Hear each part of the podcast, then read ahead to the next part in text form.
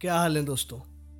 मेरा नाम है नीरज सैनी और एक बार फिर से आ गया हूँ आप लोगों के सामने अपनी पॉडकास्ट का एक नया एपिसोड लेकर। इस बार मैं लाया हूँ शहजाद अहमद शहजाद की एक बहुत ही सुंदर, बेहतरीन सी गज़ल, जिसका नाम है, अपनी तस्वीर को आँखों से लगाता क्या है?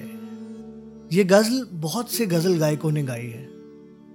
जिसमें से मेरे पर्सनल फेवरेट हैं गुलाम अली साहब। गुलाम अली साहब ने अपनी अलग गायकी से इस गज़ल में मानो जान भर दी।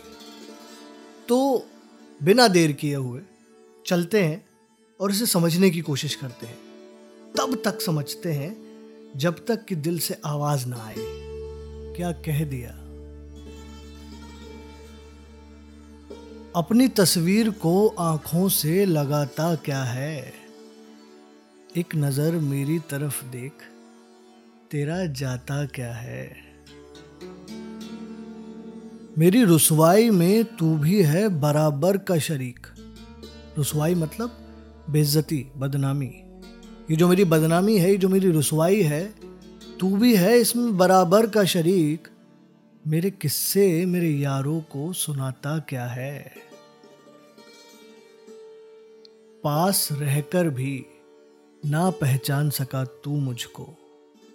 पास रहकर भी ना पहचान सका तू मुझको। दूर से देखकर अब हाथ हिलाता क्या है? कि सफरे शौक में क्यों कांपते हैं पाँव तेरे? ये जो तेरा शौक सफ़र है, शौक से जो तूने सफ़र शुरू किया था, इस सफ़र में अब तेरे पाँव क्यों कांपते हैं?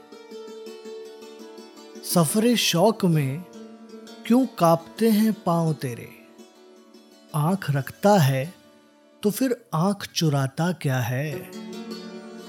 उम्र भर अपने गिरेबां से उलझने वाले, तू मुझे मेरे ही साए से डराता क्या है? अरे मर गए प्यास के मारे तो उठा अबरे करम। अबरे करम मतलब बख्शीश का ये जो बादल बिछाया हुआ था तूने कि उठा ले। मर गए हम प्यास के मारे। कि मर गए प्यास के मारे तो उठा अबरे करम। बुझ गई बज्म तो अब शम्मा जलाता क्या है? ये महफिल अब बुझ गई है, अब इसमें शम्मा क्यों जलाता है? मैं तेरा कुछ भी नहीं हूँ, मगर इतना तो बता। देख कर मुझको तेरे जहन में आता क्या है?